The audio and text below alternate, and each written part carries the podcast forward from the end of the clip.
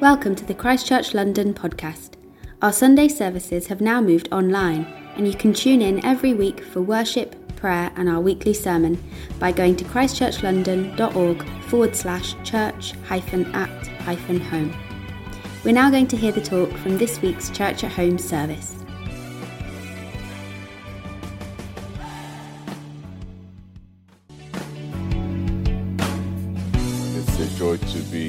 With you.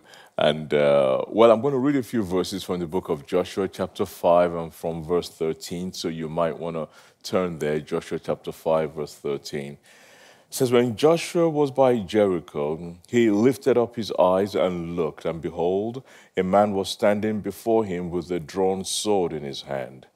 And Joshua went to him and said to him, Are you for us or for our adversaries? And he said, No, but I am the commander of the army of the Lord. Now I have come. And Joshua fell on his face to the earth and worshipped, and said to him, What does my Lord say to his servant? And the commander of the Lord's army said to Joshua, Take off your sandals from your feet, for the place where you are standing is holy. And Joshua did so. Well, really, Christ Central, it truly is a joy for me to have this opportunity to share with you right at the outset uh, of a new year. And, and I think really uh, a big part of my joy sharing with you has to do with the fact that I get to serve uh, David and Philippa for a change. Uh, they are dear friends, have been right through the years. Uh, to be honest, I feel like I have been the greater beneficiary of the friendship for many years past. You know, Dave has always been so uh, affirming, accepting, encouraging towards me. And for that, I thank God and I thank Him also. Well, I'm going to be sharing with you uh, this morning, albeit very short, but I trust that it'll, it will bless you. Exodus 34, verse 6 says, The Lord, the Lord, merciful, gracious, slow to anger, abounding in steadfast love and faithfulness. The Lord, the Lord. This is, this is the Bible describing the character of God, but even beyond that, beyond that, it is God describing his own character, his own nature to Moses. It's when Moses is up on the mountain with God and they're having a rap session, one might say, and God kind of puts him in the cleft of the mountain. And as God passes by, these are the words that reverberate onto the face of the earth as Moses, one man on the face of the earth, gets to have this moment as God passes by and God announces who he is, what his nature is, and how he is to be known the Lord, the Lord. He is merciful. He is gracious. He is slow to anger. He abounds in steadfast love, solid, steadfast, dependable, and faithfulness. And faithfulness. And I'm reading that to you today. I'm quoting it to you because to walk with that God who is a faithful God requires faith to walk with a faithful God. He is a faithful God. His character bears it out. The scriptures bear it out. And right, right across the scriptures, in fact, the grand meta narrative of the Bible, the grand story there, really the gospel, because you can find the gospel in every chapter of the Bible, you, you, you're going to see the goodness of God his delivering power towards mankind. And he particularly shows us from the Old Testament, this is demonstrated for us what he, how he leveraged out his power in the lives of one nation, the life of one nation, Israel. How God takes people from darkness to light, how he makes a motley crew of people into an army, how he makes slaves into sons in their case, bringing them out of Egypt where they had, been not just in the lockdown, but in slavery for over 400 years. And the way that he did it, he did it. First of all, he did, they were delivered by miracles. They were delivered by miracles. Water that turned into blood, and locusts that came and ravaged the whole land. Darkness that fell upon the, the, the uh, living areas of the Egyptians, whereas the Israelites had light, and they were the slaves. The hailstones that fell down, that was just despised description. He, he, they were, they, they, he showed his hand, he showed his miracle, he showed what kind of God he is. Not just that they were destined by promises. When God was calling them out of Egypt through Moses, he didn't just say, Come out. No, no. First, he showed his hand delivered by miracles. And then, secondly, he destined them by promises. We're in the book of Exodus, chapter 6, where God actually said, Moses, tell the people, I will bring you out from under these burdens. I will deliver you from slavery. I will redeem you with my outstretched arm. I will make you my people. I will be your God, and I will bring you to the land, the land that I promised as an inheritance to your father. Seven times God is speaking there saying, I will, I will, I will. He is, ver- he is bequeathing himself to them. You might say he is marrying them.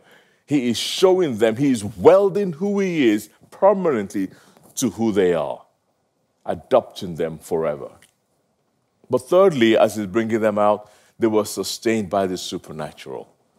He brought them out, they were sustained by the supernatural. They've seen the miracles, they heard the promises as they're coming out. Now he's going to ride through in the wilderness, manna that came from heaven.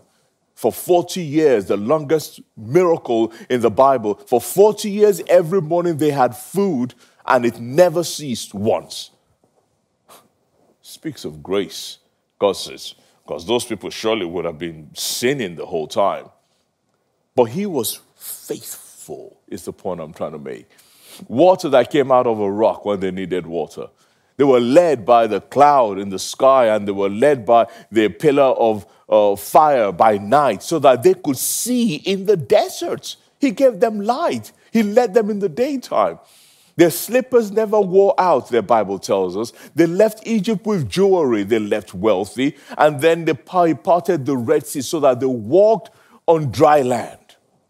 I mean, we read those stories and we almost um, uh, uh, turn them into something for kids. But I would have loved to have been there to have stood and watched people, two million of them, walk on dry land as God parted the sea. And then when they came out, the second miracle, He closed the sea. The whole time trying to let them know what kind of God He is. When they came out, they came out singing the song, Who is like unto thee, O God? Among the gods, who is like you? You're glorious in holiness, you're fearful in praises, and you're always, you're always doing wonders. Exodus chapter 15, verse 11 says that. Always doing wonders.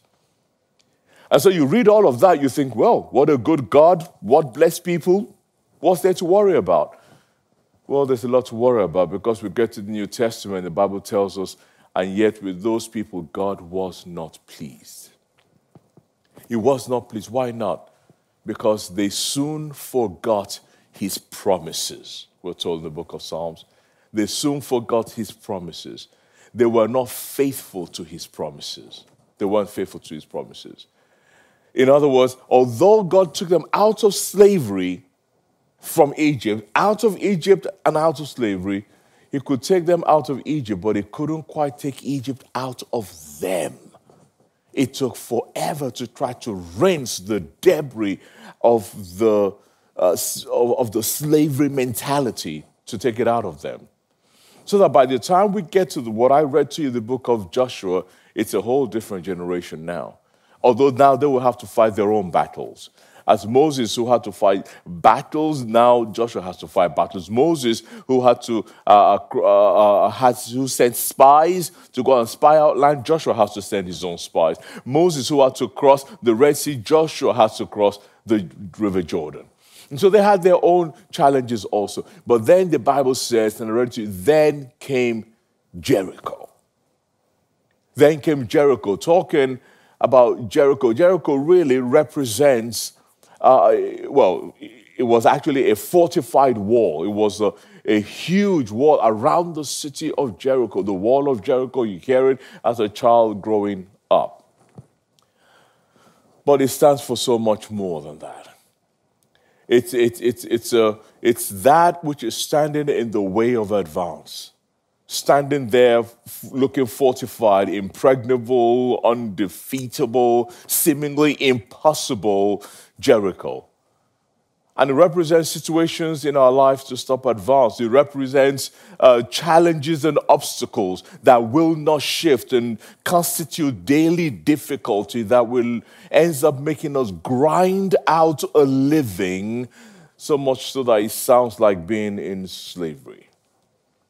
It's sometimes relationships that have become so broken and fractured and seem to defy restoration and it's there at the base of life. It could be between a father and a son, a mother and a daughter, a husband and a wife, or between friends, where you just, it's, it's there and it aches and done what you can to fix it, and it just seems to defy being fixed. And it becomes a wall that one party then just cannot move on the freedom that God has given in life. Or who can ignore those the seismic events of our day. Uh, just, uh, you know, for a year now, the whole world has been in a situation that is just unimaginable, unprecedented. It's the word that everyone uses all the time. Yeah, because we're out of words to use and creates incredible uncertainties. These are life changing, life threatening life taking pandemic. And the tendency is, and its tendency and its outcome really is it creates a vulnerability in us, a frailty, a fragility, reminds us of our humanity and our creatureliness. Turns out we're not as strong as we think we are. Turns out we're not as safe as we think we are. It turns out we need God. And only God knows what the effect of all of that this will be post all this. Mental illness, physical illness, sadly for some already spiritual apathy because churches are not able to gather the way that we used to and faith begins to wane Jericho is, represents anything that will obstruct your pathway, deny a future, or shatter peace. Shatter peace. And the people deal with Jerichos in different ways. Some retreat and backslide. Some try to climb the wall of Jericho, a kind of perfectionism in life that is a life that is so full of uh, self uh, you know, actualization. I'll do it all myself to live life in man's strength and it's just fleshly driven perfectionism. Or then there are those who just decide, you know what, Jericho is too high for me to climb. Egypt is too far for me to go back. I've walked too long with God to do that. And so they have a tendency to camp at the base of Jericho and live there and a kind of apathy that says it's just the way it is, what's going to be is going to be, que sera, sera. And though they may not verbalize this, it's actualized in their lives. They stay where they are because faith is gone. To which one needs to ask the question how then does one defeat a Jericho? How does one defeat a Jericho? Because that is exactly what God wants us to learn in these times that we can't just keep looking backwards at all that went wrong the previous year, but what is God saying to us uh, as a church in the nation? What is God saying to me? I was saying to you as an individual. How do we overcome Jericho? How do we gain faith again? Say number one, it requires acknowledging God afresh, who He is, who He is. If all this doesn't turn us freshly back to God, then want God say, I wonder what will. To acknowledge God afresh. And that's why I read you the text that I did, where Joshua, who is a soldier of phenomenal ability. You read Exodus chapter 17, it's Joshua who is down in the valley fighting the Amalekites. This is a, an accomplished soldier But he wakes up here in Joshua chapter 5, and the Bible tells us he sees something of a vision. He sees a huge soldier, I mean, just a huge thing, and with a drawn sword in his hand, looking down at Joshua. And Joshua, Joshua sees this thing, and he goes over to ask it, Wait, are you for us or, or are you for our adversaries? It reminds me many, many years ago when our sons were real young, you know, I would put them in the car, we'll go on, on a drive someplace. Well, on the, on, on the M25 on the motorway, and we're driving, it's a nice sunny day, and, you know, all is good. And uh, they're sitting in the back. And then I just saw on the other side of the motorway, going the other direction, a row of tanks, okay? Uh, uh, you know, um, British, well, a row of tanks, a lot of them, and the soldiers are kind of there and all of that. And I woke the boys up and pointed it to them, and they're shouting, oh, tanks, you know. And I rev up these boys, they're all happy, and we make all this noise, you know. Kemi's in the front, you know, not, you know, just uh, can't believe what I'm doing. But I rev them up uh, with tanks, you know, you kind of feel like, let's go to war. And then I thought for a second, wait a minute, they, they are our tanks, are they? I hope. Because it would just about be the worst thing in the world to be being invaded and you're applauding the whole time because you didn't recognize it's the enemy. Joshua gets up, Joshua sees this soldier, and he goes to him saying I can't even begin to fight this thing. And he goes and he asks the question I would have wanted to ask, Are you on our side or their side? To which the soldier says, I'm not here to take sides. I'm not here to take sides. I'm not on your side or their side. I'm on God's side. to which Bible tells us, and Joshua fell to his feet. The ground where he is his holy ground. He fell down. It's a call for you and I to acknowledge God afresh, to adopt a posture of worship, to say, Oh God, that you may increase, that I may decrease, to trust in God like we've never done before, to rely on Him, because everything else we relied on is showing its vulnerability and showing the fact that it's God that we need now more than ever. Now more than ever. That's why I love the words of Charles Spurgeon. You know, if he could save you and take your soul to heaven, then why could he not sort out any other local little difficulty that you face? You don't need to rake the earth looking for another savior. He is sufficient for thee. He is sufficient for thee.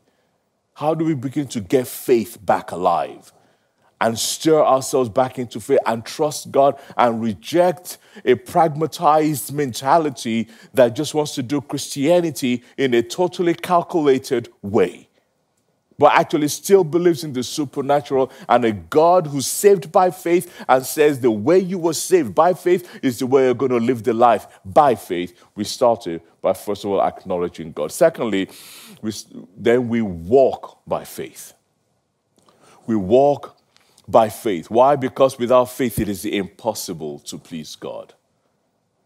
I, I, I love the fact that when you read the rest of the story, Joshua hears what it is he's supposed to do. He gets his marching orders. He goes to the nation and says, This is what we will do. We're going to walk around Jericho once a day. And then on the seventh day, we're going to walk around seven times. And I'm going to tell you this. I, because I've been a Christian a while now, and I've been a Christian leader a little while now, and I can tell you, the first day of getting up and going is not hard. Most people are on board. It's when the war is longer than you imagined. It's when the lockdown is longer than you thought. It's when the success is taking much longer than you hoped. And then other things begin to come into the heart and rigidify the soul and calcify it so that true faith and belief seems to be gone. Joshua said, We're going to walk around seven times. Well, I can imagine on the first day, everybody gets up walking around saying, Yeah, finally, we're doing something. Second day, they get up very early in the morning, walk around, you know, and the worshippers are in front. It goes well. But then by the third day, now somebody is saying, wait, what, why are we doing this? What's the point of this? You know, why we, you know, questions begin to come. And, and, and the point is this there are things that kill our faith. And we need to know what they are because it happens to all of us. The first one is negativism the disposition to project to the worst case scenario. Oh, there, there are people like that. I, I know people like that. Negative. Or, or, or criticism. The, the disposition to be preoccupied with that which is incomplete or imperfect.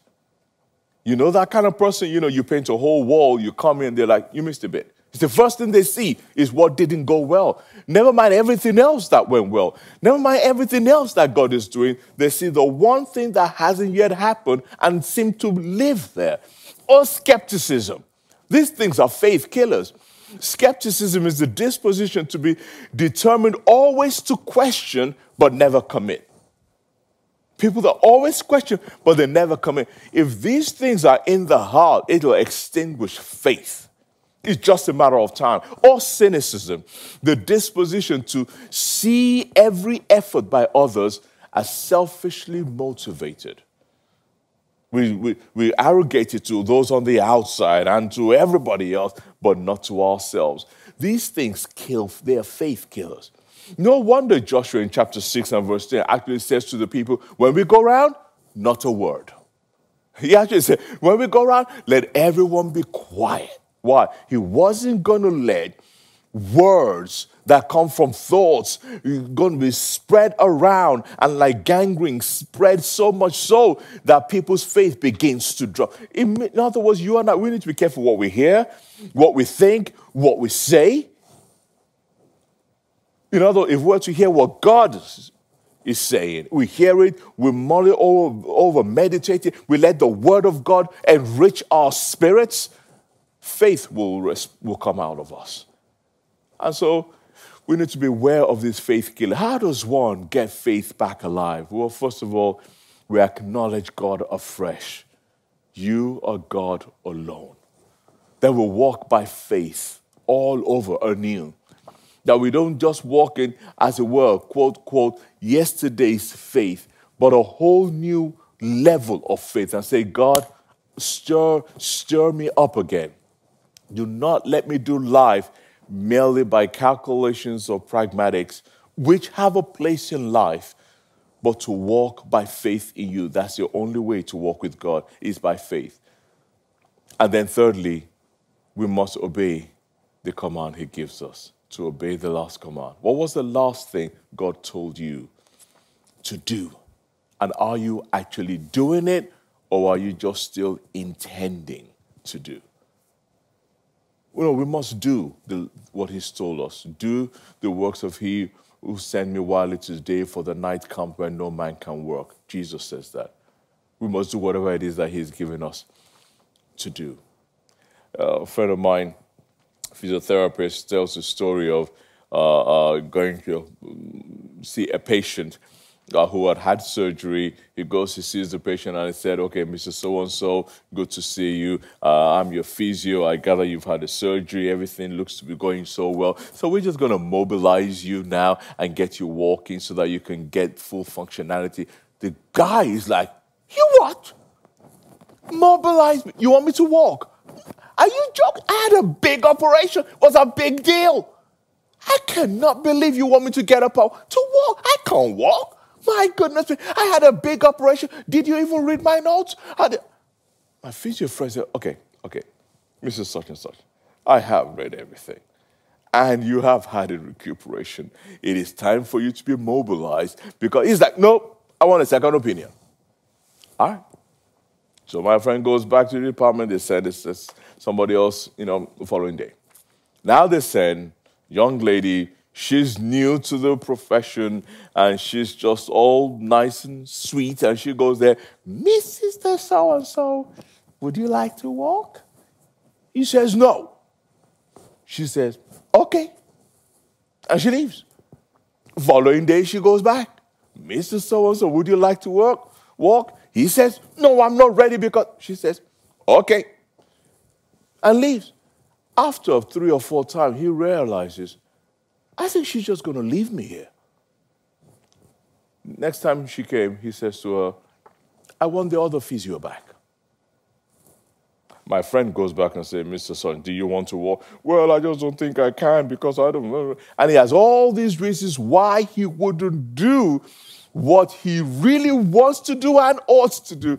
My friend says, uh, Do you want to walk or don't you? He says, Yes, I do. My friend begins to get him up, slowly mobilize him, and eventually he walks. Sometimes we let fear stop us from what we ought to do.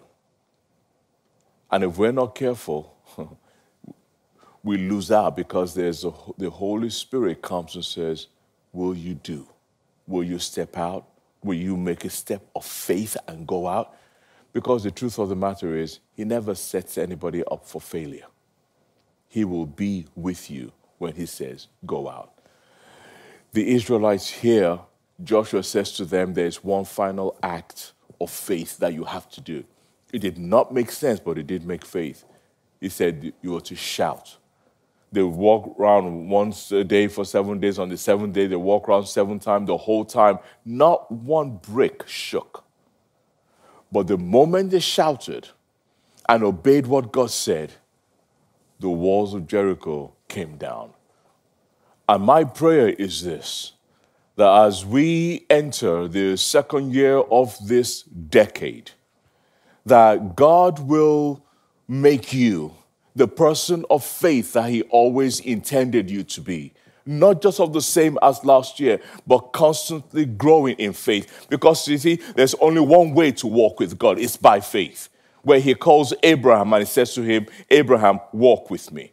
Where He calls Joshua and He says to Joshua, walk with me from where, where the idea of prayer walking, in fact, comes from. We have been called to walk with a God who is faithful in his way and calls us to be faith filled. My prayer is that this year, that the goodness of God will reign upon your life and your home. In Jesus' name, and that all your endeavors be blessed. But all of this is for a particular reason that God wants you and I to be people who reach out to a lost world and particularly to a dark world in these days. That the church of Jesus Christ ought to stand as a light on a hill, as a beacon that people should flock to, especially when we live by faith and boast in the God whom we serve. It's been great being with you. I pray that you've been blessed. Blessings, everybody.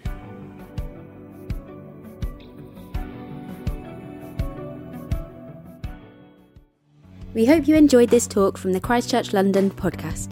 To hear other talks or find out more about our Sunday services, head to christchurchlondon.org.